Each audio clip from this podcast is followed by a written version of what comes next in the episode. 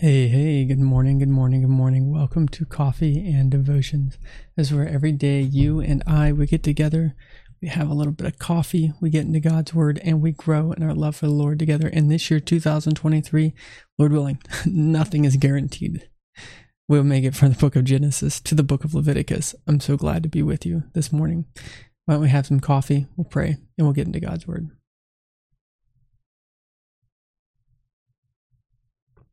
Let's pray. Well, Father, we thank you so much for the great and rich blessing it is to get to come to your word.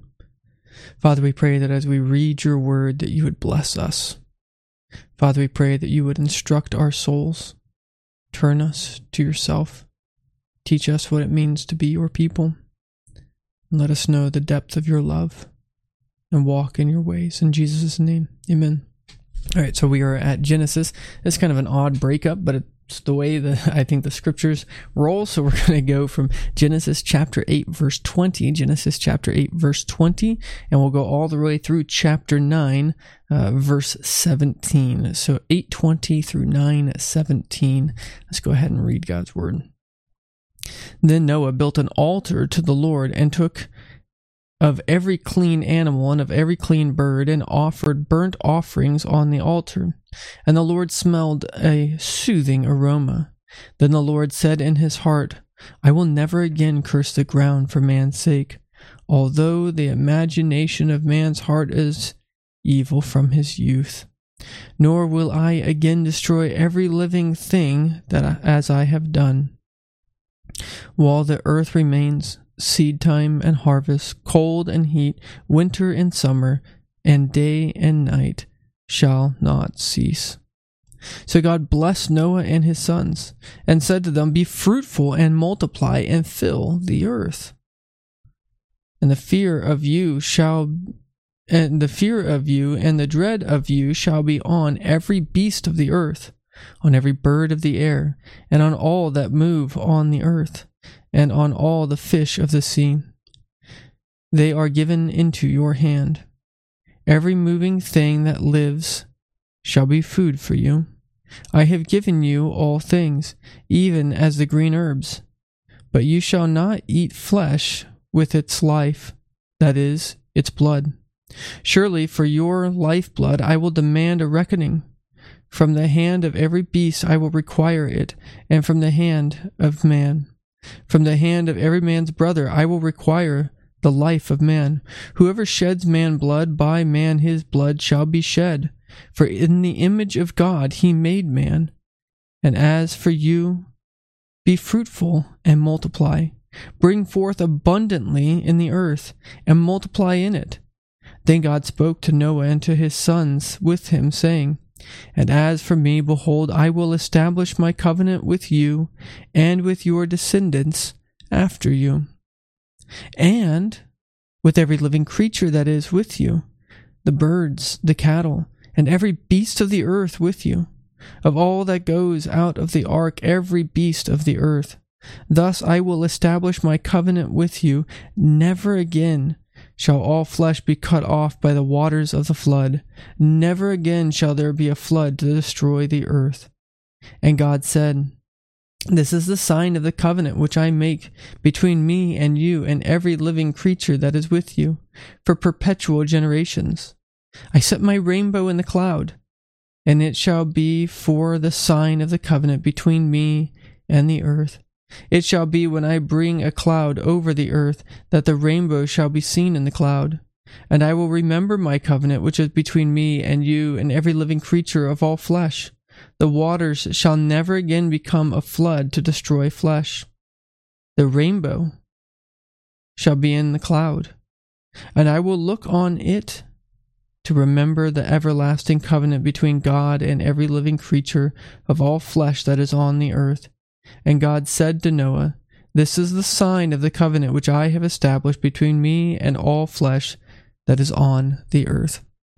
Well, we need to ask ourselves A, what's this about? B, what's the best verse to summarize this? And C, what are we called to do in response to these words? So, A, what's this about? Uh, Noah is getting off the ark. It's been on there a long time. And the Lord is the one who starts the narrative here. The Lord comes into covenant with Noah. What's going to have happen after they get out of the ark? What are the rules? What are their jobs? And how is God going to interact with people? Well, as we first come in here, we realize that the ark is done, right? It's, it's this verse 20 is this recap, right? Then Noah built an altar to the Lord, and he took every clean animal and every clean bird and offered a burnt offering on the altar. And the Lord smelled a soothing aroma. He, so it's pretty remarkable, isn't it? The first thing that Noah wants to do when he gets off the ark is to make an offering. To bring animals to God so that he can express both his thanks and confession.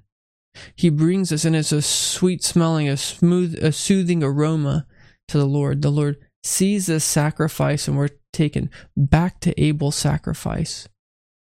And we realize, oh, there is still sin, but there is still there is to be thanksgiving as well. And here we have a window into God's own mind or heart. Verse 21 Then the Lord said in his heart, I will never again curse the ground for man's sake, though the imagination of man's heart is evil from his youth. Nor will I again destroy every living thing as I have done. Right? We hear from God Himself what's going on in His heart. And as he smells the soothing aroma, as he sees Noah there making the sacrifice, there's a problem. Sin still exists. Corruption is still there. Man is still sinful. Notice this is after the flood. After God has wiped out the vast majority of people. And yet, Noah, for some reason, the Lord still says that, that the imagination of man's heart is evil from his youth. The flood didn't change anything. Noah was not a perfect man. Noah still had a sinful heart. But the Lord is gracious. And after this flood has wiped away the vast amount of humanity and creation, the Lord says, okay, never going to do that again. And he promises the seasons. So every time we're just going to jump into, I, I think I'm not going to separate actually about versus calling today. Every time the seasons change, when it's winter right now, do you look forward to the spring? Do you look forward to the time when you'll see the green grass, when you see the leaves come up again? Pardon me. Do you long for the days of summer when it'll be warm once again? We don't have that guarantee except for God's promise here. Every time the seasons change, we ought to be reminded of God's graciousness, of His mercy, that He does not deal with us according to our transgressions, but He continues to bring about the seasons. While earth remains, seed time and harvest, cold and heat, winter and summer, and day and night shall not cease. Every time you see a sunset, it is a declaration of God's mercy. Every time the sun rises in the east, we ought to be on our face thanking God. Because though our hearts are evil, the imagination of our hearts are evil from our youth, the Lord's mercy is new, morning after morning. And so God blesses Noah in chapter 9, verse 1. And he says to them, Be fruitful and multiply and fill the earth. This is a duplication of the dominion mandate, right? He's okay. All right, on Noah. Now, now humanity's gone. Now you got work to do. Right? There's babies to be made, there's families to be built, there's there's the earth to be filled, and so he's giving him the earth again. And he says, And the fear of you shall be of you and the dread of you shall be on every beast of the earth, on every bird of the air, and on all that move on the earth, and on all the fish of the sea. They are given into your hand. Right? This is part of the dominion as well, is that they're allowed to rule over the animals in the air, on the land, and in the sea. They're all given into Noah's hand. And here we also find the first time God commands or allows man to kill animals and eat them. Uh, this is of ongoing debate whether before this people were allowed to eat animals or not, but here it's explicitly allowed. But just because everything has been given to them to eat, he says a few things here, right? They shall not eat that which has the life in it, that is, its blood. They're not to be eating the blood of the animal. This is one of the uh, there. There are certain cultures even now that still you know eat uh, blood broth uh, or blood soup. I'm I'm not a fan of these things. Uh, these seem this seems to be creation mandate or not creation mandate, but uh, Noah mandate. Right? Um, there's a whole lot of really good resources to wrestle with uh, and think about. Maybe next time you want to get that steak rare, rare, rare. You know, um, I don't want to be legalistic here, uh, but it's do we honor and recognize the reality of blood and of an animal dying and of the Lord's creation of those animals? But just because man is allowed to now kill animals and eat them does not it does not mean that man is allowed now to start killing each other. No, this is actually where we find before the Ten Commandments that at the hand of man, if you kill someone, God will require your own blood. Right? This is capital punishment. Whoever sheds man blood, by man his blood shall be shed. For in the image of God he made man. And as for you, be fruitful multiply, bring forth abundantly in the earth and multiply in it. Right? God's desire God's plan, what the Lord wants, is for men to multiply, to go out, to fill the earth, to take dominion over it, not to start killing each other. So he tells them this is capital punishment. If a man is to shed someone's blood, another man is to put him to death. There are raging debates in our country about the death penalty and whether it's moral or not. The Lord Himself is the one who instituted capital punishment. That does not mean we take these things gleefully or lightly, but what is the underlying purpose of it? The underlying reasoning of it is that man was made in the image of God, a reasonable soul with dignity and honor, and that to wipe out, to slaughter another person, is to defame God himself. Chaim Potok, in one of his uh, novels, he writes about to kill a man is to kill all humanity. So the Jewish philosopher and, and writer. And that's essentially what this is. It's an attack on the image of God. So the Lord says in this life, He's going to require that that person be put to death himself. It should give us pause and we should teach our children about the dignity of human beings and the sacredness of life. And then God spoke to Noah, and he establishes a covenant with him. But it's not just a covenant with Noah, it's a covenant with every living thing. And he says that this is going to be for him, for his descendants, for every living creature, birds, cattle, beasts, everything on the ark. And he's going to establish this covenant with him. He says, Never again, verse 11, Never again shall all flesh be cut off by the waters of the flood. Never again shall there be a flood to destroy the earth. Right, and so the Lord makes this covenant with him for the perpetual generations, is what verse 12 says. And then he gives a sign of that covenant. The Lord loves to make covenants and then give signs of that covenant.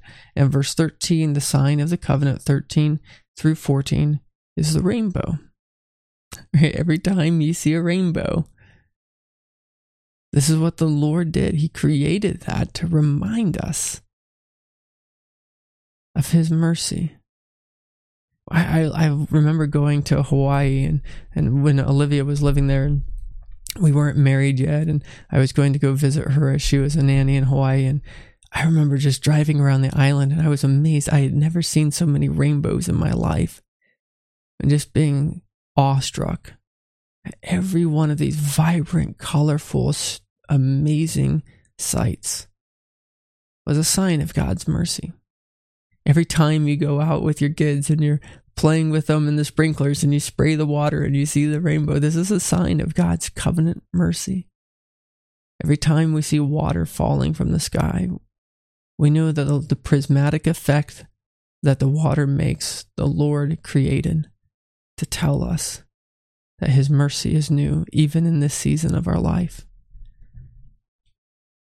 But notice in verse 15 yes, we see the covenant and we remember God's mercy, but it's also the Lord.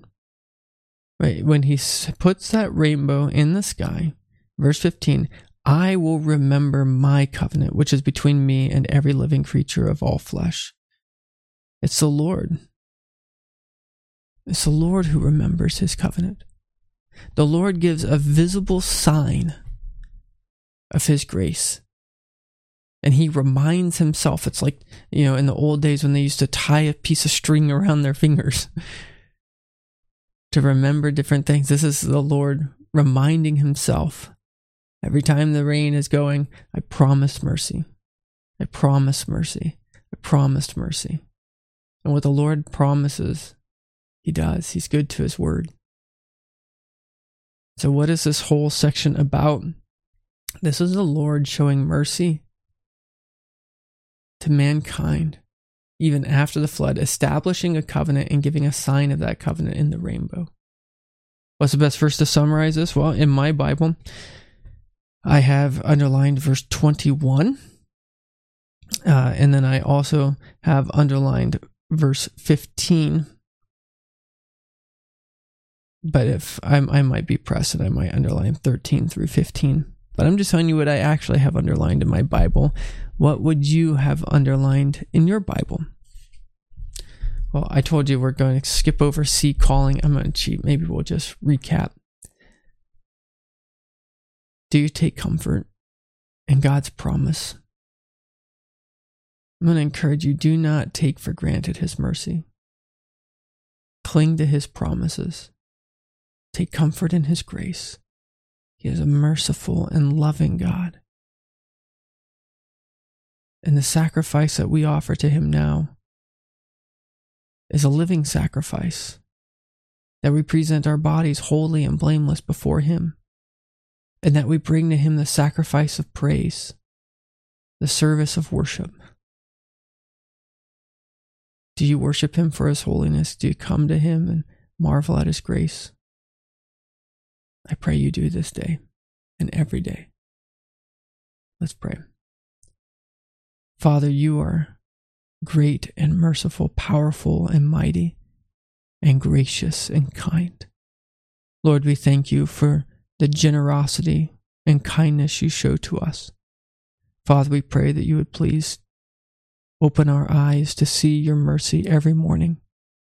Though our hearts are evil, you are a great God. Lord, we pray that you would turn us more and more to you. May we love you.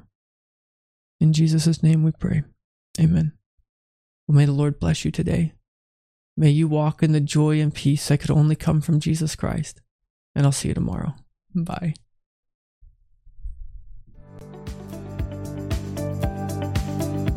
Thanks for listening to this week's message from God's Word for You, a ministry of Sharon RP Church in rural southeast Iowa. We pray that the message would be used by God to transform your faith in your life this week. If you'd like to get more information about us, feel free to go to the website, SharonRPC.org. We'd love to invite you to worship with us. Our worship time is 10 a.m. every Sunday at 25204 160th Avenue, Morning Sun, Iowa 52640. May God richly bless you this week.